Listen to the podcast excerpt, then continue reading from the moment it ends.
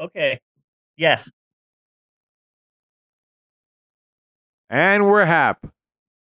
And we're happy. Okay.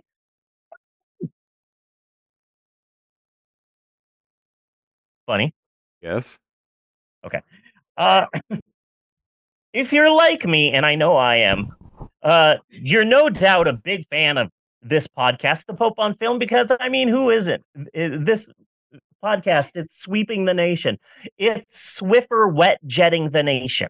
Yes. But only the real fans, the true hardcore fans who have been with us since day one, only they would know uh, the two main facts about the both of us, the two undeniably really real and in no way made up on the spot facts about the both of us, America's hottest will they or won't they podcasting couple, Bunny and Maylin.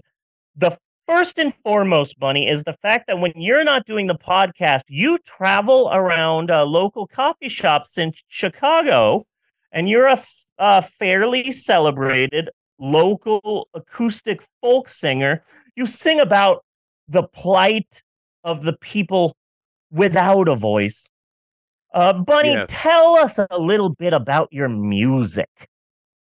Uh, it is. It, it, it's very it is very aggressive. It is all all acoustic. I have mastered the ability to play the spaghetti pot. Uh, so I, I will just go into the coffee shop holding a giant spaghetti pot, and I will use that as my instrument, and it is all acoustic. Who the fuck plugs in a spaghetti pot? Okay. Good point. Good point. Nobody. Nobody.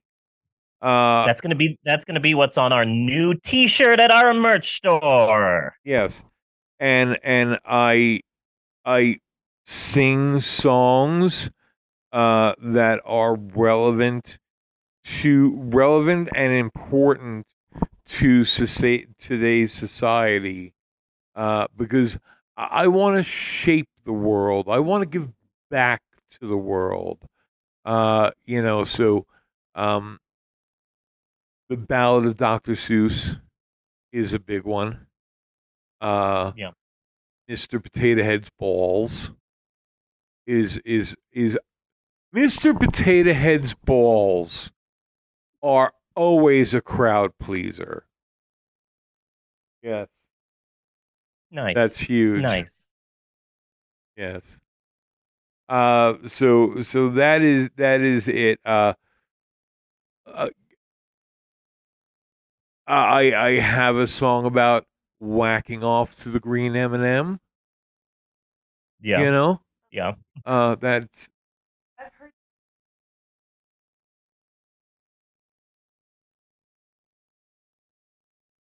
Polk. yeah.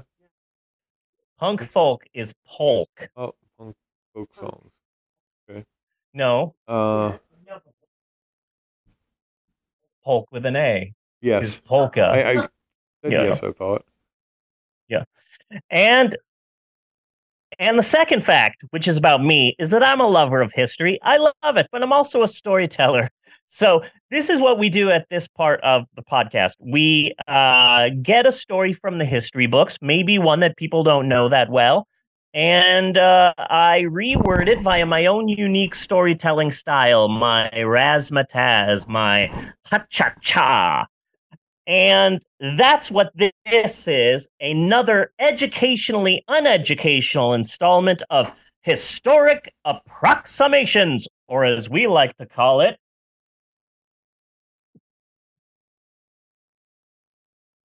Give me the dramatic music, Bunny. Dun dun dun. You you were you were too far away from the microphone, so I didn't actually hear you say anything back there. Oh, I was I tried to yell hap. I wasn't sure if, if people could hear. I don't want to yell right into the microphone.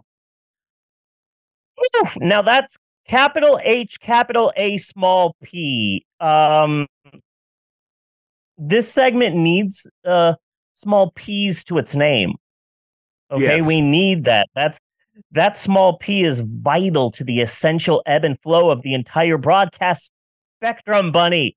Listen, hit Bunny, hit the bars, work some parties, and get me some pee. I need pee. Eddie, what kind of a podcast segment is this? Now, this segment was formerly known as Steve's Historic Approximations, or SHAP as we like to call it, repeatedly annoyingly, whether anyone wanted us to or not. Uh, that was the segment's original name. However, a dead name is a dead name for a reason. And so we're moving on. Well, Bunny, what's happening on HAP this week? It is the much anticipated second half of a two part HAP. Last episode, we were going to simply discuss the origins of the original King Kong movie and the mess surrounding the remake in the 70s and ha- have, having a small focus on the King Kong protests that happened uh, because the Empire State Building employees were upset. yes. Because in the 70s remake, King Kong climbs up the World Trade Center, which is a smart move because unlike the Empire State Building, the World Trade Center is going to be there forever. Yeah. So, um, very excited. So, yes. So, but, however, uh, while doing the research for that, uh, I uncovered a crazy, crazy, crazy, crazy story. Um, oh, do do do do do and then I couldn't find the picture last week. That upset me so much. I was looking for a picture, but I couldn't find it. It was the whole thing. Go listen to the podcast, episode four hundred and forty-seven, Blood Beat, strange ass film, very glowing. Yes. I low key loved it. But in the research for that, for last episode's historic approximations, I discovered that the original 1930s King Kong movie was secretly based on a controversial fake documentary that hardly anyone remembers in our modern day. And this, my friends, is that story. It's the story of the country's first fake documentary, its success and its scandals, which may or may not have involved the United States government. Uh huh. Yes, this is the true story of King Kong's estranged father, the 1930 film *In Ingagi. Okay, put up picture A. First one. Did you do it? Yep. Okay, cool. Uh Ingagi, also known as Ingagi Gorilla, also known as Ingagi the Wonder Film, also known as Ingagi the Greatest Movie Hoax. And later, we're also going to be uh, doing a uh, little postscript about uh, people. Uh, there's going to be, uh, we're also going to talk about the film's number of sequels. One was truly historic, but we'll get there. So buckle up, kiddos, because it's a four hour drive to Douglas, and we're not stopping anywhere until we get to Tucson, but we will stop at the Stuckey's if you're good, Bunny. Yeah. If you behave back there. Okay? Okay. Okay? Okay. Uh, today during the podcast, I will be drinking the all new Starry lemon lime soda. Not a sponsor. I love this stuff. Hi, Max. I went outside. Nice. You went outside? You've been outside? Awesome. Okay. Uh, so, in order to talk about this notorious film, Ingagi, the Wonder Film, we need to talk about a whole gang of weirdos. There's Willie, the producer, age question mark. There's Selig, the conjurer, and his bizarre zoo. And there's Charlie, the Filipino with the suit. It's a whole rogues gallery of weirdos for this particular story. But to start off with, uh, let's run away from home, Bunny. You and me are going to run away from home, okay? Okay. Okay. But not like modern day run away from home. Not like, uh, oh, I'm going to have, I'm going to get a Uber uh, on my app. We're not, we're not just going to go to Toronto and crash at Bowers Place. I'm talking Bindle on a stick. 10 minute warning. Cool. Hopping on a freight train, sort of running away. Learning hobo code. Yes. That sort of old school running away. We're all going to be around a trash can with one can of beans. Because the eventual director of Ingagi was a mousy little guy named Billy Campbell. He was born in 1884 in Ashley, Pennsylvania, a one time coal mining town, and now it's barely a town.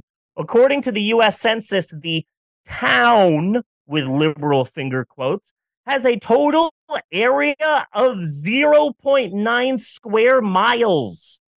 That's a small town, Bunny. Yes, it is. It's barely anything. It's a zit on the butt of the great state of Pennsylvania. So I was going to look up some information about the town of Ashley, Pennsylvania, and I couldn't find anything. So I looked up it. Well, let me look up information for Pennsylvania. Do you know what the state bird is, Bunny, for Pennsylvania? Uh, the vulture. No, but you said that with the confidence of a man who knew, Yeah. and I appreciated that. The state bird of Pennsylvania is the ruffed grouse. the ruffed grouse. Okay. Yes. So let me tell you about the ruffed grouse. Uh, put up picture B. It's a picture. That's a ruffed grouse. Funny. Is that what that is? Yeah, it's a ruffed grouse. I like the picture because doesn't he look like a dappy little Dan? Yes, he does. There aren't too many birds that I could accurately uh, describe as little Lord Fauntleroy. Yes. But that's the ruffed grouse right there. It is apparently the most wildly distributed game bird in all of North America. The thing I love about the ruffed grouse is that it sounds like a crappy name J.K. Rowling would give to a wizard. Yes. Oi, my name's Ruffed Grouse. Welcome to the Squiggling Ocelot. What can I get you today? That's that's that's my new character, Ruffed Grouse. Ruffed grouse. Ruffed Grouse, yes. He, I freaking J.K. Rowling. Um. Hey, I've I've I've I've got an idea. I'm gonna make a um, an Asian character in the school. I'm gonna name her Cho Chang. Yeah. Dang, J.K. Rowling. Dang. And then I saw this tweet that was so great where, or maybe it was a meme where it's like um, Tolkien bases a race of of uh of of people in one of his fantasy books on Jewish people, and he makes them proud of their heritage, and they're scattered all over the place as in, as if in a diaspora. But they are proud of their heritage and proud of their race, and they're hard workers and they're industrious. And J.K. Rowling said, "What if we make the goblins with hook noses that work in banks?" Freaking J.K. Rowling. So Billy C. Billy C was born in a nothing town in the 1880s and he wants excitement, adventure, some third thing. So one day the circus comes to town, dude runs away with the circus, which in the early 1900s was a viable career path yes. back then. It's like, oh, it's a career day at school, and then eh, there's just there's just one guy who's there to get kids into clowning. So Billy is growing up in the circus world, and let's say that at first they're all, "Hey, new kid, go clean up the animal crap," and Billy's just happy to not be in Ashley, Pennsylvania. I'm happy to not be in Ashley, Pennsylvania. Bunny, are you happy to not be in Ashley, Pennsylvania? Oh, fucking God, yes. I don't even think they have a Walmart. I don't even think they have a Walmart. Well, So that, that, would, C that would be a plus. But they they, uh, they clearly do not have. Uh, okay, they have a hooker, but you don't want to go there They don't have a Dairy Queen. They have a tasty. because all of Ashley has. sucking on a chili dog. uh, so where was I? Okay, so he goes from shoveling animal crap to dealing with the animals to handling the animals, and eventually he becomes adept at animal wrangling. So eventually, Billy C leaves the circus. He opens up a movie theater because Billy wants to get into the motion picture business. And it is here that Billy Campbell has a Marvel Comics team up with the first member of this rogues gallery of weirdos that created the first uh, mockumentary, and that is William Selig. And uh, maybe that's a good place to leave it for now because we do this on Zoom and our 40 minutes are almost up. And uh, this is a good place for me to remember where I left off in my notes. Okay. So, uh, so we record this on Zoom. So we're going to take a short break, and uh, we will be right back with the rest of the story of the making of Ingagi. Uh, there won't be any more stuff about the ruffed grouse, though. But we're going to keep it up because it, doesn't it look like a pretty boy. It it looks like uh, if someone made John Oliver into a bird for real. Yes. James, it gives off a James Corden vibe. It looks like he has treated some waiters like crap before. yes. Yes. Yeah, yeah. Okay, so we're gonna take a break for just a second, and we will right be right back with more historic approximations.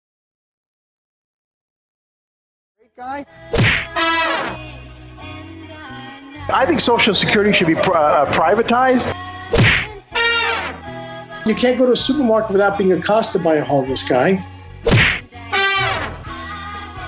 Democrats and liberals attack viciously.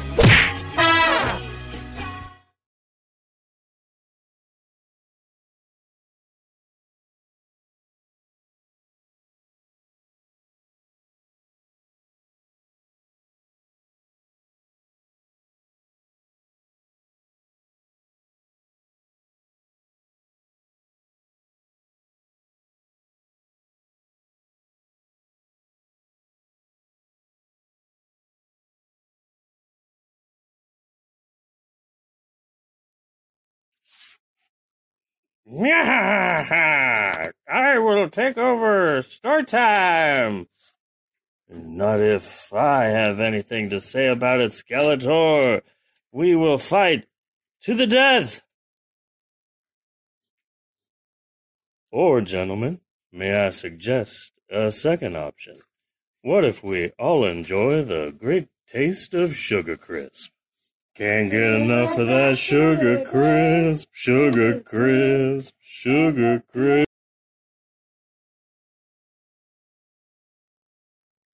And we're back with the friend, our friend the grouse, Yes, the rough, the ruffed grouse. the Oi! ruffed grouse. I'm the ruffed grouse. I is. Welcome to Hogsmeade. Uh, so, uh, Billy Campbell ran off to join the circus. Now he owns a movie theater, and he's teaming up with a man with a crazy name. William Selig is his name. He went by a lot of other names in his lifetime, including W.N. Selig, Colonel Selig, and Selig the Conjurer. Oh, Because Selig was, Selig was born to Polish immigrants in Chicago in the 1860s, so he was older than Billy. And he, uh, Selig also ran off and joined the circus as a teenager. So Billy Campbell and Selig the Conjurer, uh, both uh, carnies, similar backgrounds. Selig was a fake conjurer, a fake professor. he started a traveling band. He had his hand in everything.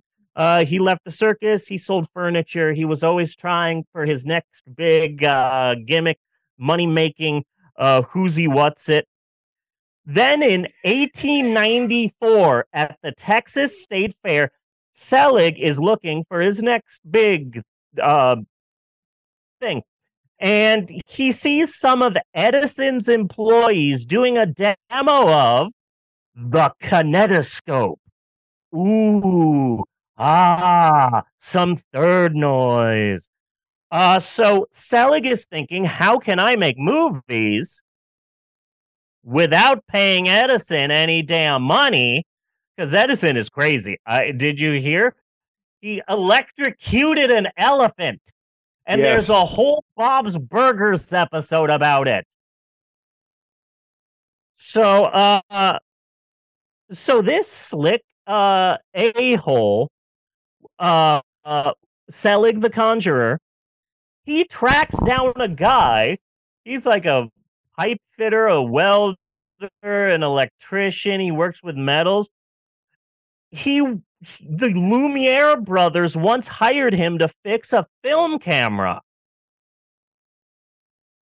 And uh, Selig the Conqueror finds this guy and says, Okay, here's a crap ton of money. Tell me what's inside of it. Tell me how to make it. We're going to reverse engineer us a camera.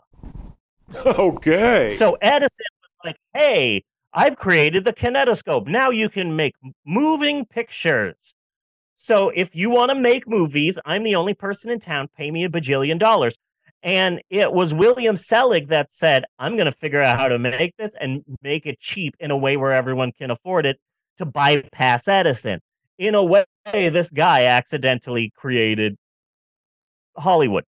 But William Selig, with the uh, employees' help, Selig the Conjurer reverse engineers one of the first non Edison film cameras, and he uses that to start the Selig Polyscope Company, which was one of the first motion picture studios in the United States.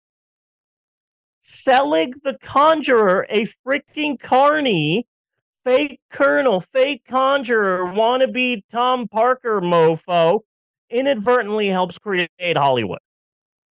Can you believe that? So Selig the Conjurer meets Billy C because Billy C owns a movie theater, and See, that- Selig that hires is- Billy C. That is it, though. That is literally so Hollywood where you, you just always fail up. Yeah. Yeah. Fail uh task failed successfully. Yeah. Yeah. So Selig hires Billy C to write scripts for him. Originally, Selig's picture studio, because pictures weren't a thing, so Selig's studio would just shoot news and travel logs and documentary sort of shiznittle. But The Conjurer wants to get into fiction. For Selig, Billy C wrote a film called How the Cause Was Won, which some people call the first war drama ever on film.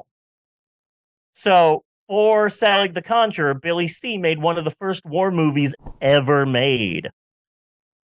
So, Selig the Conjurer gives Billy C his first big break, and soon Billy Campbell has moved on to other studios.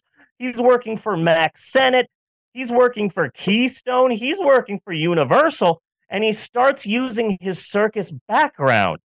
Billy makes a bit of a name for himself making animal comedies. Okay, put up picture six so that we can all see a mousy little uh, Billy Campbell. Billy Campbell. Billy was a circus kid. He knew how to handle animals. He becomes one of the name in animal comedies. He becomes a name writing, directing, producing. He did a bunch of uh, Our Gang knockoffs. Uh, in 1992, What the hell would be an hour game, hour gang knockoff? I, I I don't know, but like uh, I don't know. I would like to think that uh, the the Rhapsody Yeah, Street but- and, kids and were it just also a sa- it also sounds like it should really, really exist, but I have never heard of one. yeah, Oh, not where me. are those movies? Yeah. In 1922, Yeah. In 1922, the newspapers claimed Willie quote, and this is a quote. William S. Campbell has directed nearly all the famous monkeys that have appeared in movies in the past six years. Fun side note: Billy C. got divorced in 1926. The wife said in court, "quote He spends more time with animals than with me." That is a boss ass answer. Yeah. That is awesome. So it's 1925, and Billy C., the animal director, gets an idea for a movie. An idea so crazy, so wild, so some third thing. Uh, I have lost my spot. That no one has ever thought of this before. Okay, I have a movie idea. Hear me out. Okay, wild and crazy idea. No one's ever done this, but just hear me out. Okay. What if we, hear me out, made a documentary that was real? Wait, wait, no, no, no, no, no. Uh, documentaries are real. You can't make, you can't just make a fake one. What would that even be? A mockumentary? No one would ever pay to see one of those. Not even if in the future Fred Willard is born. Yes. But Billy C wants to make a documentary. We could just fake it and we'll pass it off as real. uh, we'll make a few bucks. Boom. And that first mockumentary that tried to pass itself off as a normal documentary was the racist ass 1930 film Ingagi. Now switch it to D. Uh, look at that poster. That is some. That is some racist. Forgive my French. That is some racist merde. There is that how you say shit in French? I think so. How do you say shit in French? You're in a French class. They don't teach you how to cuss in high school French. Man, our tax dollars at work. Okay, fine. But uh so this is some uh uh, uh racist uh, shit here. But this So- so what- movie So what happens if you're stuck in France and you have to call somebody a cock gobbler? Are you going to be prepared? I don't know. I don't Uh, know. Because it happens. I know Shiza. huh? I know Shiza. Yeah. Wrong country. Yeah. Wrong country though.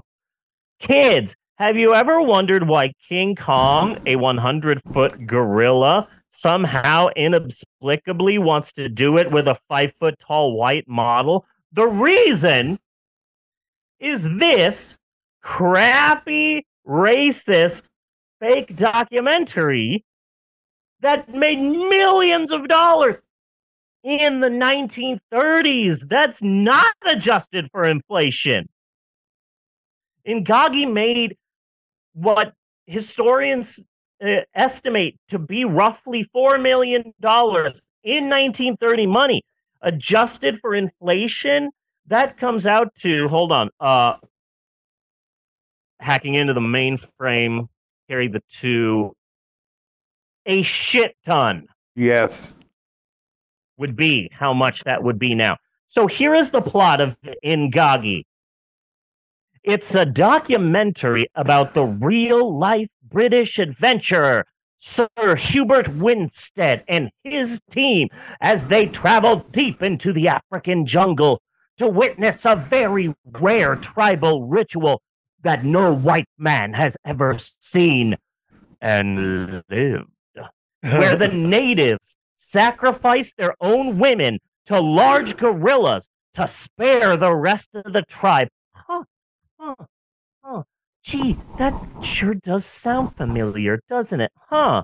I'm having some sort of a deja vu moment. Maybe there's a glitch in the matrix. Hmm, I wonder where I have heard that before. huh, sacrificing women to a giant ape. Uh, crazy enough, that's something George Santos claimed Oh, on the campaign trail. It's weird. It's weird. Uh uh where in the world was I? Uh yes. Oh, oh, here's here's some proof. Okay? I found this according to YouTube. Thank you. Approximately 41 minutes into Ingagi, a wild rhinoceros charges directly at the camera and it quickly jump cuts to a shot of a hunter firing at the camera. And three years later, approximately 18 minutes into RKO's King Kong, filmmaker Carl Denham 100% describes the exact same scene. Yeah. I'm just saying. Uh, Ingagi is a fake documentary that they try to pass as a real one, and it was such a success that RKO is a very well done and masterful, groundbreaking ripoff of a racist fake documentary. That is fucked up. And that, kids and kiddos, is why King Kong is always horny on Maine for tiny chicks. It's Yeah. all Ingagi Bunny. All roads makes lead sense. to Ingagi. It all makes sense. I need to have a, a pin tax on the back of my uh, wall with a bunch of string and Pepe Silvia, Pepe Silvia. So to make Ingagi, Billy C gets a team of people to help him. There's the producer. Oh, his name was Willie, aka William Alexander. He was an African American. He was a black man who somehow had the balls to produce one of the most racist films in existence. Now, here's the odd thing. I'm going to tell you what the odd thing is. And then, regardless of whether it's probable, I'm going to continue with that which is in the history books. Hear me out. Um, William D. Alexander was born in Denver in 1916. He's a local boy, Bunny. Yeah. And he had a hand in the movie business, and he is listed as one of the main executive producers of Ingagi. But But if you do the math on that, did you notice when I said he was born in 1916? If you do the math, then he produced *In Ingagi when he would have been 14 years old. yeah. That's that not can't working. be right. A 14 year old black kid from Chicago, a teenager, becoming an executive producer of one of the highest grossing movies in America during one of the worst, most racist times in history. The math doesn't check out. But this is what the history book said a 14 year old teen. A black teen named Willie was the executive producer. I don't believe that a any black person would ever finance this racist story of uh, uh, African bestiality, uh, let alone B, that said person would be in high school. But there it is, Billy C. and his teenage director. This is just what's in the history book, and I'm just letting you know. Uh, so there's Billy C, the director. There's Willie the Money Man. But wait, we're gonna need a gorilla suit. You should say that about every aspect of your life. I think Oh, I have to. I have to go to work. I need to get coffee. Uh, pick up my laundry. We're gonna need a gorilla suit. Everything is better in a gorilla suit. Oh man, I am late for church, and I'm gonna need a gorilla suit. Man, I it is very difficult being a doctor, being a decorated surgeon. Sometimes you win, and sometimes you lose. I'm gonna have to go into this next room and tell that young pregnant woman that her husband is dead. Nurse, get me a gorilla suit. Stat! Everything is better with a gorilla suit. Yes. So, I mean, eh, this is how we're gonna movie. Uh, we're gonna we're gonna movie the movie. So, uh, yeah, uh, we can get some stock footage. We can shove that in there. Get some stock footage of some animals. We can steal some scenes from other films if we need to. Repeat for dramatic emphasis in uh, parentheses. We can put stock footage in there, and we can steal scenes from other films too to pad out the film. That might be important. I I repeated that. That might be important later. Yes. But we need a gorilla suit for some of the scenes. Well, in the 1920s and 1930s, if you needed a gorilla suit, you called one man, and that man was Charles Gemora, aka Carlos Cruz Gemora, aka Charlie the Filipino, who happens to own a gorilla costume. Because back in the early days, and I think this is something that we've talked about on the podcast, maybe something you've mentioned before, Bunny, but sometimes to become famous in Hollywood or to get a part in a movie, all you need is to be the guy who owns a gorilla suit. Oh, God, yes. There have been so many movies where, well, that was the guy who owns a gorilla suit. So many times. And so, then they would they would just hire you in the suit because you had the suit. Yeah. So we have I can't think of any offhand, but we had a few famous gorilla suit actors. And probably one of the famous, most famous one is Charlie the Filipino with a suit, aka Carlos Cruz Gemora. But uh yeah, he was the Filipino with a suit. He did a ton of gorilla parts in movies, but he was usually not credited. And here is why. Back then, Hollywood was still trying to uh, to use wrestling parlance. They were still trying to keep Hollywood kayfabe. So they would want people to be tricked into thinking that the guy in the gorilla costume was a real gorilla. And oftentimes they would even hire these people and swear them to secrecy about being a guy in a gorilla costume. So, okay, we've got we're starting to get a team here. There's Billy C, the Carney director. There's Willie, the teenage money man. There's Charlie, the Filipino with the gorilla suit. But wait, where will we film this movie? LA isn't exactly the jungles of Africa. Well, that is when Billy C says, Don't worry. I know a guy. Beep boop pop boop. Oh, wait, this is like the 19. This is like 1929. So, rugada dugada dugada. No, no, no, no, no, no. You know, you're still not far back enough. Going back there, you would have to turn the crank on the side of the phone. Oh, yeah, nice. And then ask for the operator. my barrel. Give me Klondike five. Huh? Yeah. So uh he calls somebody up. Uh hey Selig, I need a favor. Yeah, you remember Selig the Conjurer, the guy who accidentally created Hollywood? Uh that huckster's back. Uh because within his film studio, this nut job, this mad lad built a zoo not for people. It was a zoo that was specifically built via Hollywood razzmatazz. It was built to look like a friggin' jungle.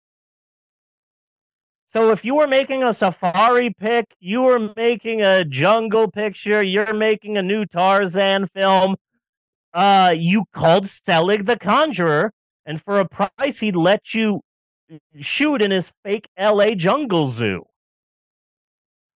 So they get Selig the Conqueror That's, to you use know, his as long as he had one. Yeah.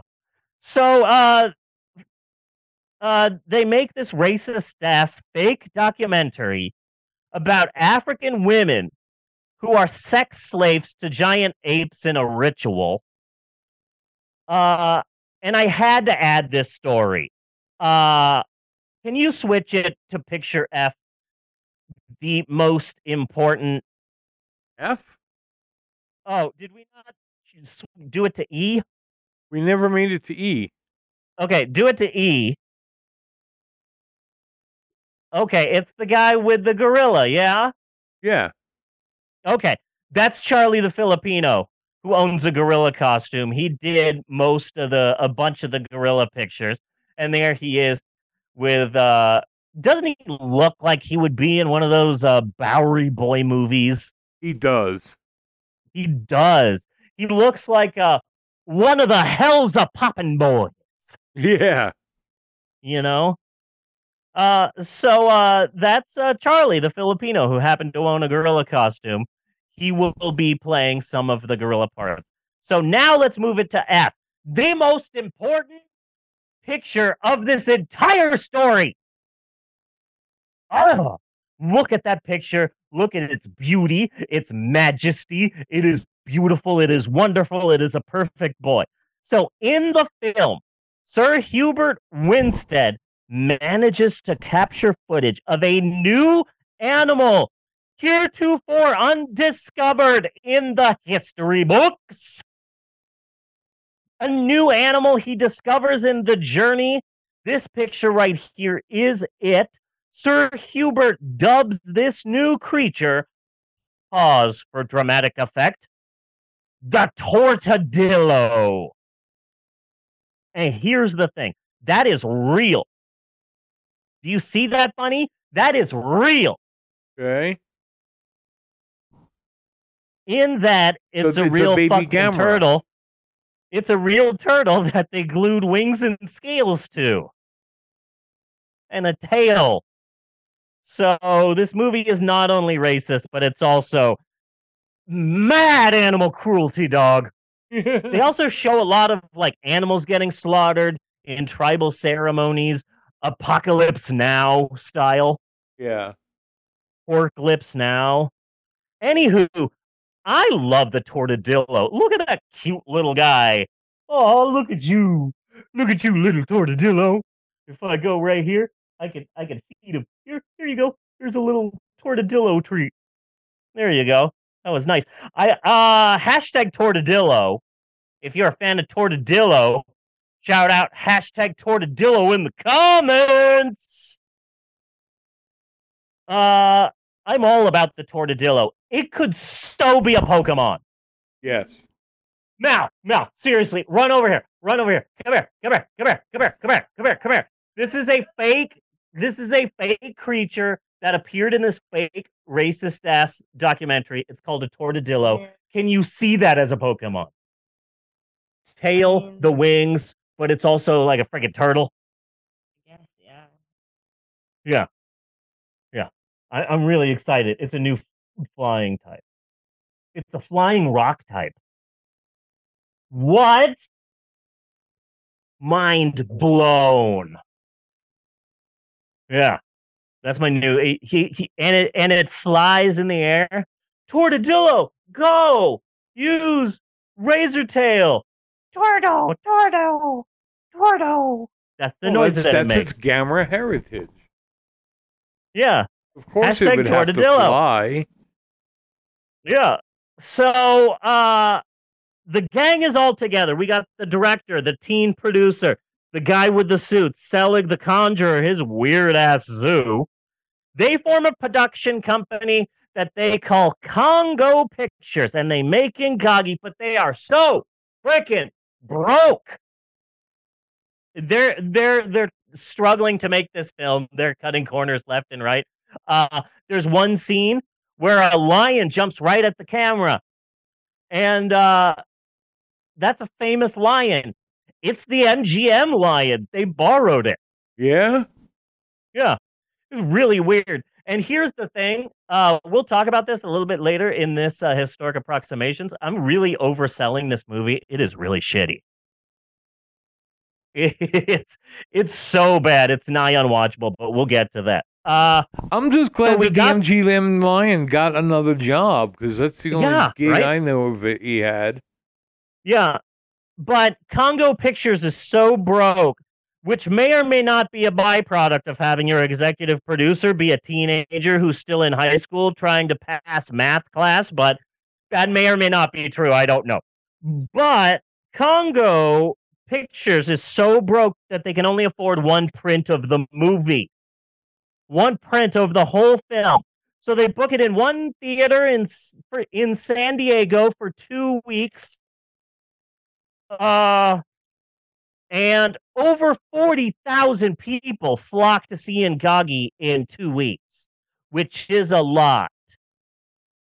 Uh, uh, move on over to picture G, Bunny.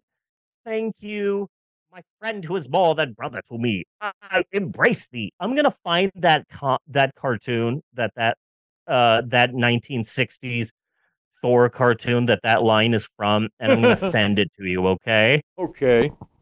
Okay, I'm gonna send it to you. Oh yeah, it's the poster with the with the big boobies. Uh, racist, racist as heck. Or uh, uh, uh, wow, this reboot of Mannequin is sure is different. Yes, because she's bald like a mannequin. I liked that first film. Andrew Andrew McCartney let us. himself go. So, uh, this is uh, Ingagi a film they're advertising as 100% authentic. The most sensational picture ever filmed. Uh, just, but still, they're having a hard time. 40,000 people flock to see Ingagi, but they're still having a hard time despite their success in San Diego, which, fun fact, I'm not sure if you know this, San Diego is actually Spanish for a whale's vagina no major distributor will touch this African bestiality documentary. So they they book Ingagi's sole print on a theater by theater tour, San Diego, L.A. for two weeks, Chicago, and then in on April 5th, 1930, Ingagi opened at the Orpheum Theater in San Francisco which coincidentally was owned by RKO Pictures, who looked at Ingagi and went, hmm, looks like people are really flocking to see women offered up as a sacrifice to a giant gorilla. I'll just put that in the old memory banks.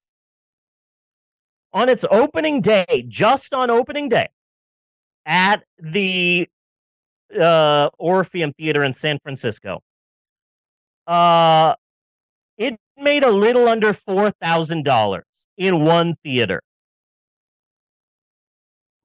Uh, Ingagi was such a hit that RKO themselves ordered more prints of the film made and booked it into more RKO owned movie theaters. It would eventually be playing in 14 theaters nationwide and make about a million dollars in 1930 money. That's not adjusted for inflation. That's crazy. Until knock, knock, knock. Who's at the door? 10 Switch minute it warning. to picture H Bunny. 10 minute warning. Switch it to picture eight. Who is it? It's the Hays office. William H. Hays. Uh, the, the government has sent me here. Hollywood I am here to clean up Hollywood. Uh, it's not entirely Fatty Arbuckle's fault. All of y'all are effing horrible. But I'm here to clean it up. I'm starting the Motion Picture Association of America, and we're going to clean up this town. So we have some questions for the makers of Ingagi. They came down hard on Ingagi, and here's the crazy part it was not because uh, of the racism of the film or the uh, suggested bestiality. It no, it was because if you remember earlier, large portions of the film were stolen from other freaking movies. Okay. Yeah. So the Hays office started an investigation. The Better Business Bureau went in there and they realized, oh shit, there is no Sir Hubert Winstead. And then the American Society of Mammalogists, which is apparently a real thing and not something I made up, they were like, Uh, yeah, we're all scientists. This is all bullshit. You know that, right? Like, apes don't bang human chicks. Plus, that's just a turtle with some crab glued onto it. But hey, hey, American Society of Mammalogists, we current we now have beef. This podcast, The Pope on Film, officially is against the American Society of Mammalogists because how dare you make fun of my favorite Pokemon in the world, the Tortadillo, my new baby. In fact, put Yeah. the picture back up, buddy. Picture I. Put picture I back up so we can look at my new favorite baby, the Tortadillo. I'm talking about this fake uh, racist documentary, Maxwell. And the movie was fake, but they tried to pass it off as real. And so they got this creature, which is popping up now, and it's uh they said that it was a brand new, never before discovered creature called the Tortadillo. Doesn't that look like a Pokemon though? Thank you. Thank you. My 11 year old agrees. This is a Pokemon. Yeah, I said that it was a flying rock type. So yeah, it- it's like a hybrid. Okay. Okay. Uh, it- sodas outside. Um, and they have really cool bottle caps. Look at that. yeah. Okay. And I have a box. Oh, you have a bunch of them. Okay. We're almost done, Bunny. I apologize for how long this segment is. Oh. Uh, I'm also crazy high, but I think I'm passing off. you're As long as I don't tell everybody. well. Thank you. As long as I don't tell everybody that I'm really high, then everything should be fine. No one will know. It's not like we're No broadcasting one this on know. the internet or anything. Yeah. Yeah. Uh here's the thing. Uh I want to talk some more about the Tortadillo, but uh we're very close to finishing. Um how about this? Why don't we uh cut this now and we will and uh because we record this on Zoom, so we have 40 minute breaks and uh this is a long one, but I swear we're almost done with the story. I'm sh- I'm shocked no one has made a movie of the making of Ingagi because this is crazy. I have a wonderful postscript at the end too. It's going to be great. But we're going to take a short break to restart the Zoom chat, and we will be right back with the startling conclusion to the story of Ingagi, the um King Kong's father who went away for some smokes Yes. And never came back. Like seriously, you you know King Kong as a part of your Christmas tradition. So like you're hearing this story and it, it clicks, doesn't it? Oh God, yes. I always wondered why a 100 foot tall ape would be in love with like this chick, and it's because they made this fake documentary that said in Africa they eh, have a ritual where women are sacrificed to these apes that want to bang them, and that's why King Kong to this freaking day has a thing for little chicks. Yeah. Man, let's cancel King Kong. I think. And and, His and father was it- mad it is racist. just so Carl Denham all over. Like that is is. literally the character.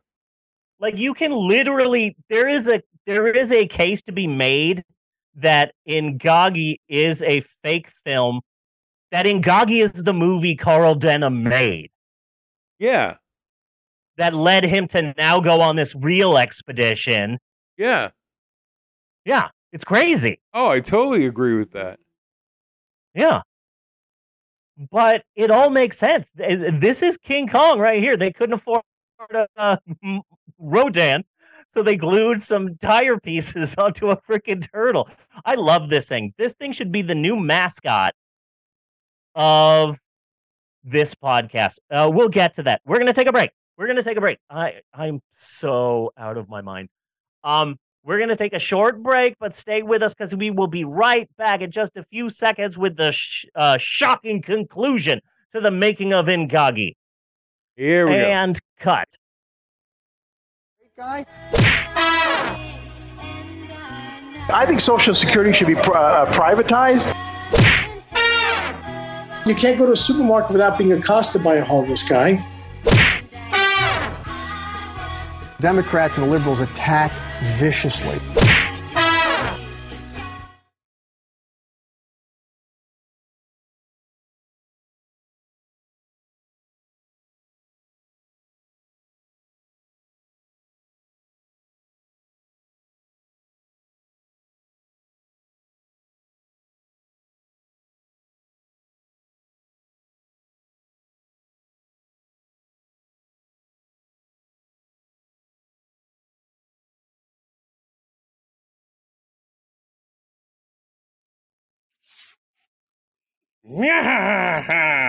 I will take over. Start time. Not if I have anything to say about it, Skeletor. We will fight to the death. Or, gentlemen, may I suggest a second option? What if we all enjoy the great taste of Sugar Crisp? Can't get enough of that sugar crisp, sugar crisp, sugar crisp.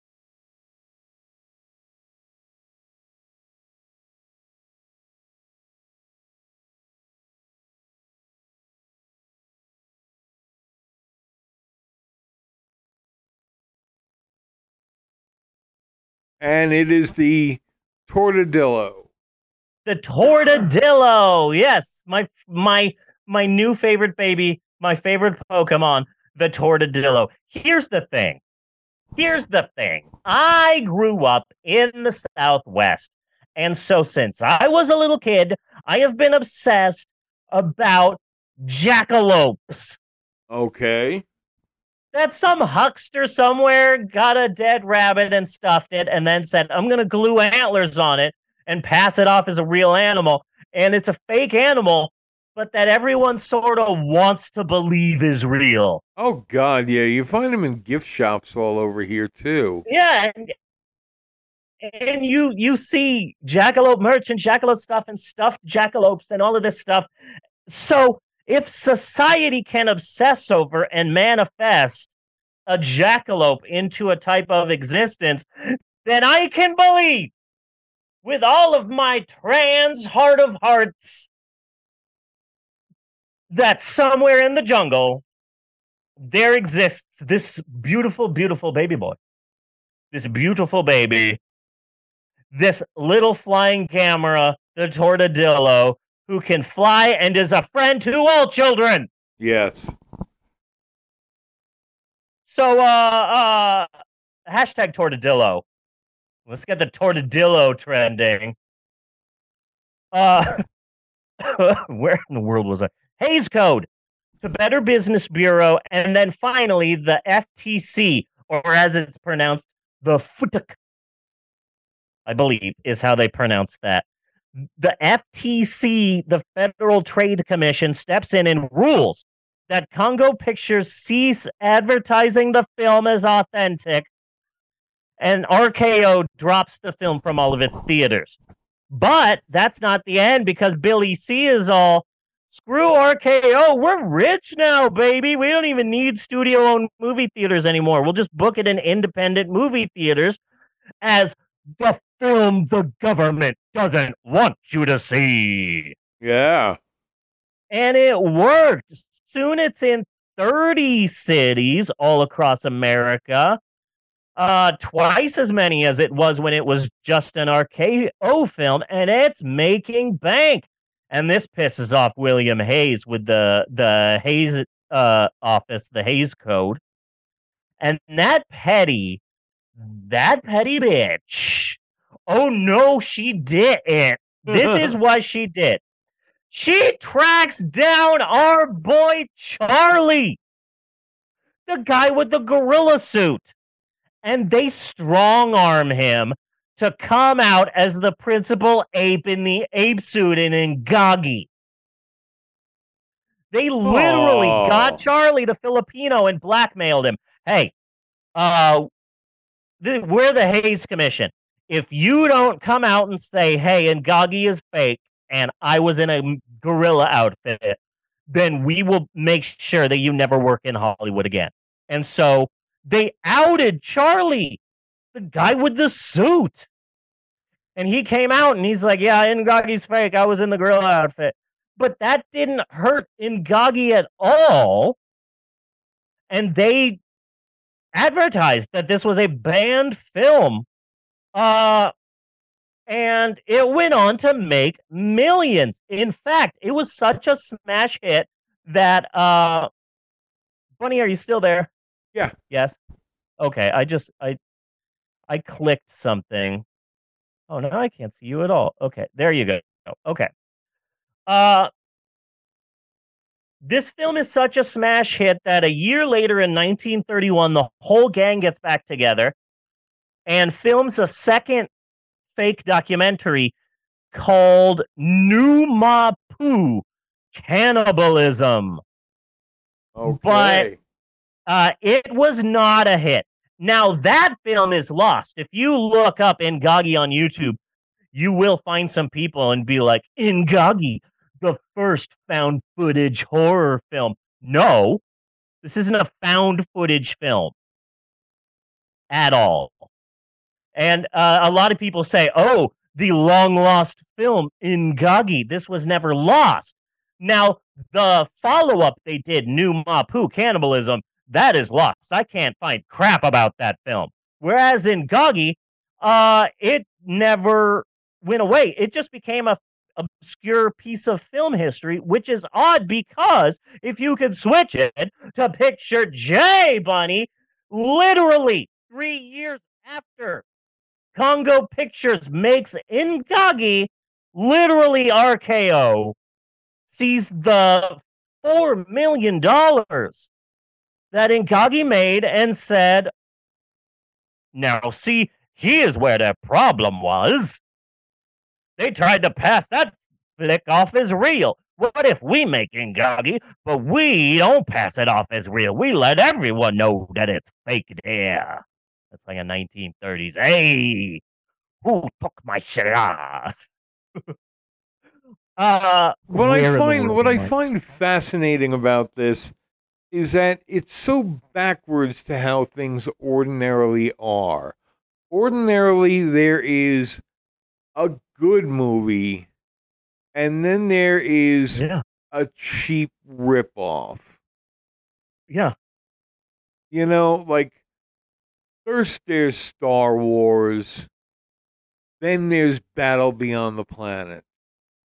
When I say ice pirates, people get pissed. Yeah. That is what I learned. Yeah. First there's Star Wars, then there's Ice Pirates. This is completely the, oth- the other way around. Yeah. First there's a crap movie, and then there's a, a, a really, really good ripoff of that crap movie. Yeah. This is the opposite way. They got a crap movie and they made a wonderful film out of it.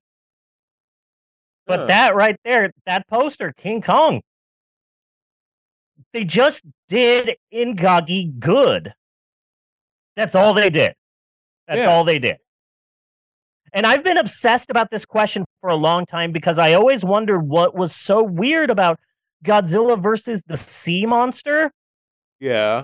also known as uh, Ebirah horror of the deep, uh, is that they find Godzilla inside of a mountain and he awakens from his slumber and he falls in love with a beautiful native woman. And I thought, why in the world is this the one and only Godzilla film where Godzilla is horny for a human woman?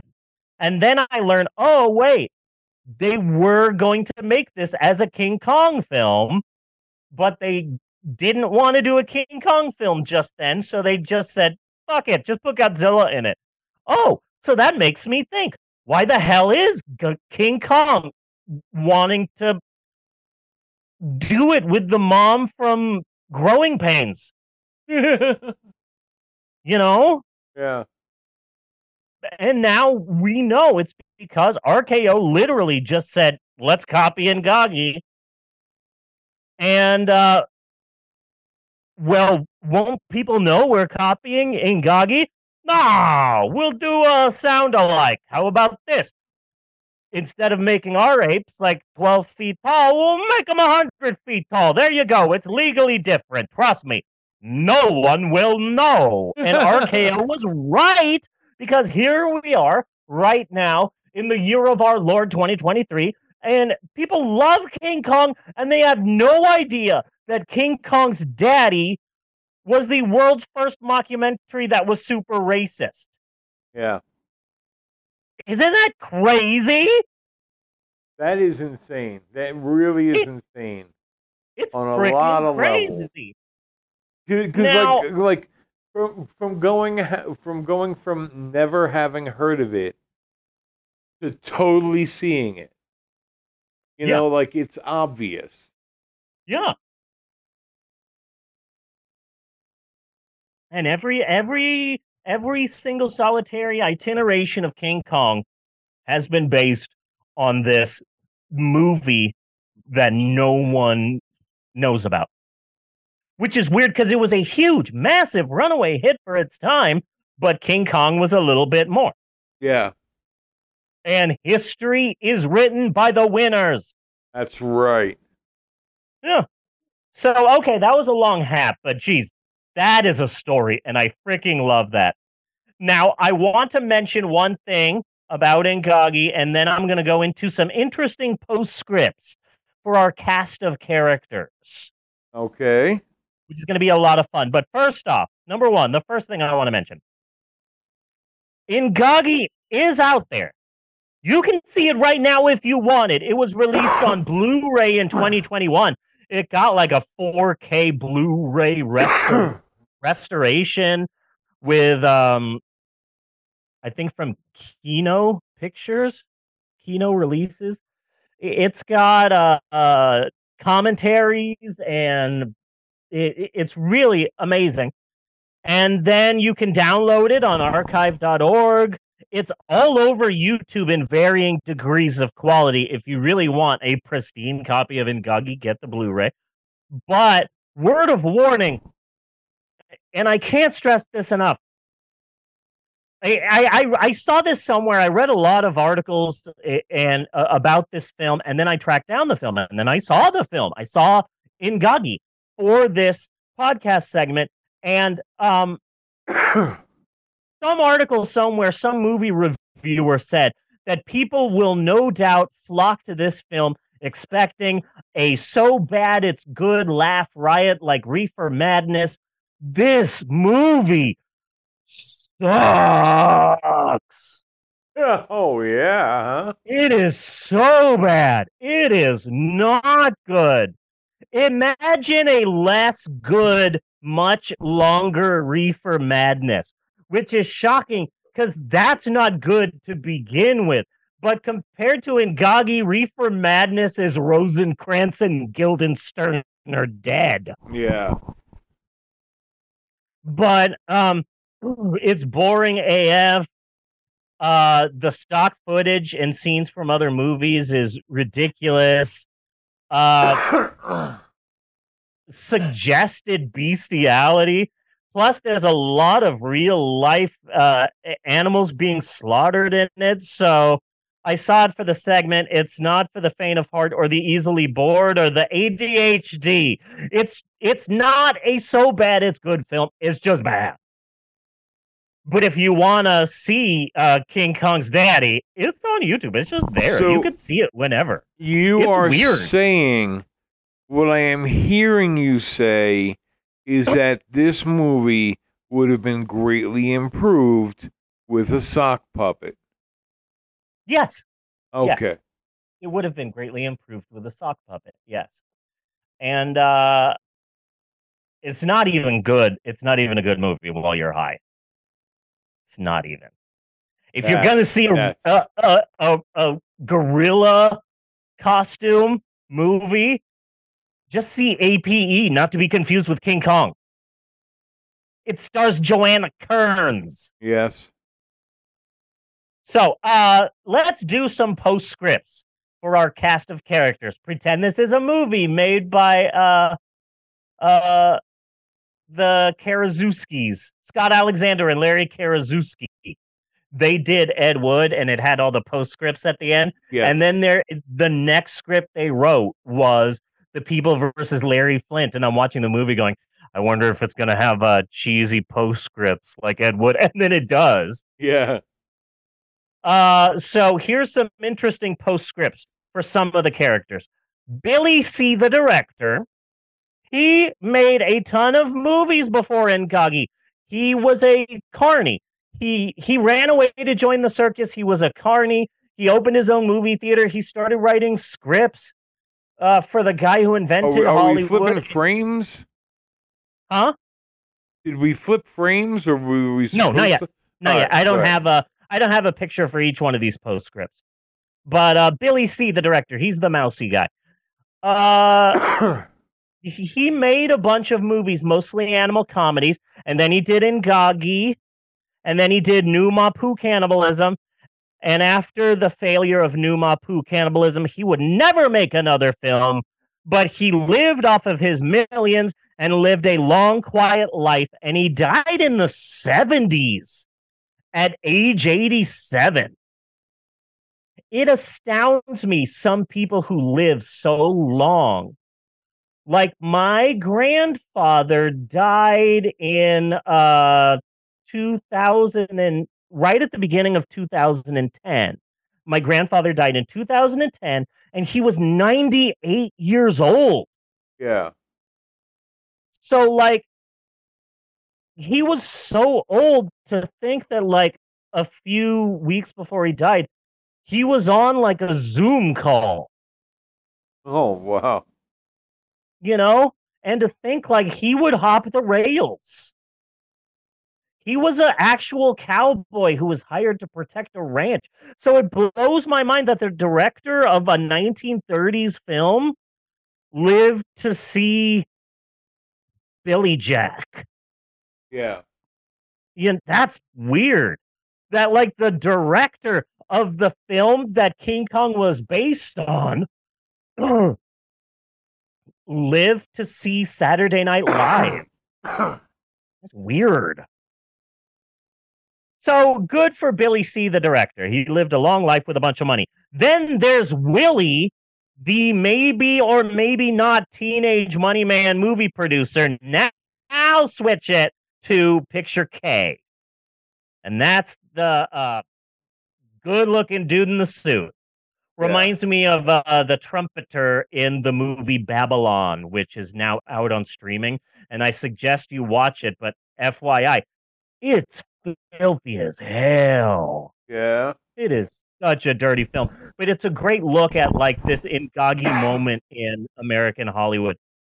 During World War II, Willie worked with the US government making uh, newsreels for black audiences back in America. He made films for the US government about black life for black people in World War II in order to lift up spirits for the people who were at home. When he when the war was over, he opened his own production studio and made movies before moving to London where he became a highly praised filmmaker who was known for making a series of documentaries about Africa. So, a fake documentary led to a number of real documentaries. And in fact, in the year 1960, ABC aired a 12 part documentary by him on Really? prime time. Yeah, about the uh, African countries that were popping up. He stayed a movie producer throughout his entire life in the 1970s. He produced O.J. Simpson's first starring film. Oh my God. Starring Boom. film. He died in the Bronx in 1991. Dude, you saw Michael Keaton's Batman. That's astounding. Good for you, Willie, the teenage movie producer. Then uh, our next postscript is Charlie the Filipino with the gorilla suit. He would become a celebrated Hollywood makeup artist. He would continue to be the gorilla in a number of films, but he also moved towards makeup and uh, being a makeup artist. In fact, uh, I've got a picture of him. Can you switch it to picture L, please, Bunny? Because that is the Charlie with the suit. He Nice. was the creator who created the alien creatures and is in the rubber outfit for freaking I married a monster from outer space. nice. That's Charlie the Filipino in there. Isn't that crazy? He made, he came up with the design for the alien and he made the suit and he's in the freaking suit. He went from Nice. Ingagi to uh, I married a monster from outer space. He did a bunch of work, but despite his long and celebrated Hollywood career, uh, he died actually in like I think the 60s or 70s making a film. I think Jack the Giant Slayer or Jack and the Giant Kill Jack the Giant Killer. I don't know, but he died like while making a film. But despite his long and celebrated Hollywood career, he is still known to this day as quote the king of the gorilla man. Okay. Now, I want to go back to Ingagi, the picture itself, for a little bit because here's the historic part. So they tried to make a sequel called Numa Poo Cannibalism, but it failed. Then, like in the 50s, somebody else made a movie and then stole a bunch of scenes from Ingagi, which was funny because it's stealing um, um, scenes from a movie that stole things. But anyway, in the nine in 1940, a black actor and writer named Spencer Williams wrote a short story about these half ape, half human hybrids who are attacking people. Oh, he called the story House of Horror, and he sold it as a screenplay. But the producers wanted a snappier title. So just like Troll 2, it would be called, and can you switch it to picture M, Bunny? House of Horror would be called Son of Ingagi. This was a movie that came out in 1940 that was named this solely to make you, the audience, think that it's a sequel to Ingagi when it's not. Again, it's freaking Troll 2. And I like the fact that this is the original movie poster for Ingagi, and yet uh, some website decided that they were going to copyright it. And I realized that like this morning. So it says on the bottom, like copyright, something like that. But you didn't make the Son of Ingagi poster. Oh. So uh, it's fine. So uh, I bring Son of Ingagi up because it is historic. It's got an all black cast, a black screenwriter who wrote the script based on a black uh, a man's short story. This is some people call Son of Ingagi the first all black horror movie. Other people call Son of Ingagi the first all black science fiction movie. Either way, Ingagi spawned a historic sequel, which is also on YouTube and it sucks. I tried watching it and I just, I, even though it's got the four toppers, Yeah. I, I could not watch this. But it's the first uh, black horror movie. It's the first black science fiction movie. You can draw a line between Son of Ingagi and I don't know, Nope. That was a, I love that movie. Okay. and I really like Us. I really like Us a lot. yeah. And I think a large portion of that has to do with the fact that I used to live in Sacramento and I would I spent a lot of time at the Santa Cruz Beach Boardwalk. So here is a horror movie that is takes place somewhere I've been, Yeah. you know? So the last postscript, and then we will be done with this, is Selig the Conjurer. The carney looking for his next big gimmick, the guy with the strange ass zoo, the fake colonel, the man who accidentally started Hollywood. Um, I've got a picture of him. Here, Bunny, can you put the last picture up, Bunny? Ta-da! That fake colonel, Carney, con man, looking for his next big score, would be known as one of Hollywood's founding fathers, and you can pay tribute to this strange ma- ass man by visiting his star on the Hollywood Walk of Freaking Fame. That's Selig the Conjurer's star. Fail upwards. Fail freaking upwards. So go and visit Selig the Conjurer. He's at 6116 Hollywood Boulevard.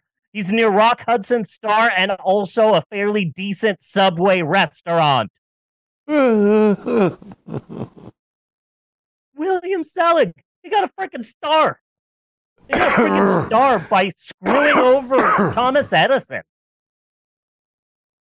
So that is the story, the true story of the first mockumentary. I am wildly proud of this.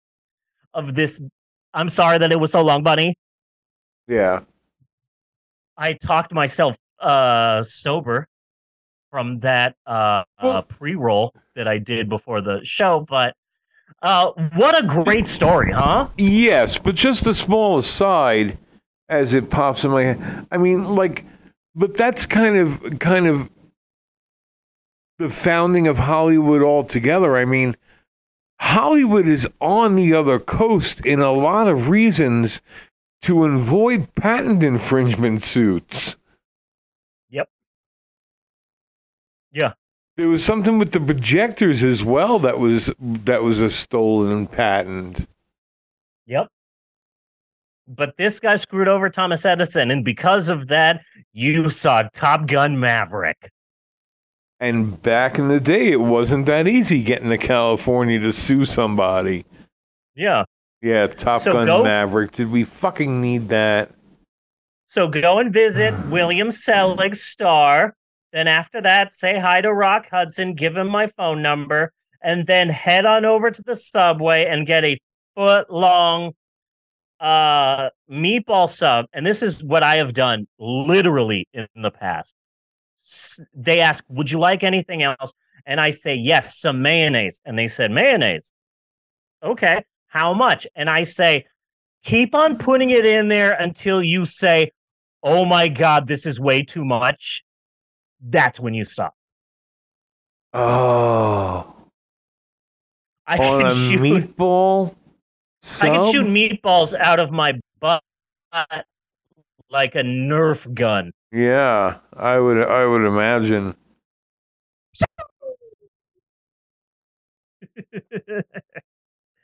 so this has been a great historic approximation. Yes, it has. That was fun, wasn't it? Yes. All right. So I am going to have to Mhm. see these movies for their historical importance. And and and and Kong. I am so big into King Kong, I cannot not see at least Ingagi, but Yep. The historical significance of Son of Ingagi, I might have to watch that too. And and this is what I think should be the new logo for our podcast. It's a tortadillo drawn to look like a Pokemon. I'll get some of my kids working on that. Being carried up into outer space by by a flying saucer. That's that's that's it right there. Boom. That's the money shot. Nailed it. Uh, Uh, so I'll get I'll get to work on that, Bunny. I'll get to work on our new logo. In my mind, it's beautiful. Uh, so that's it for historic approximations this week. Thank you for joining us.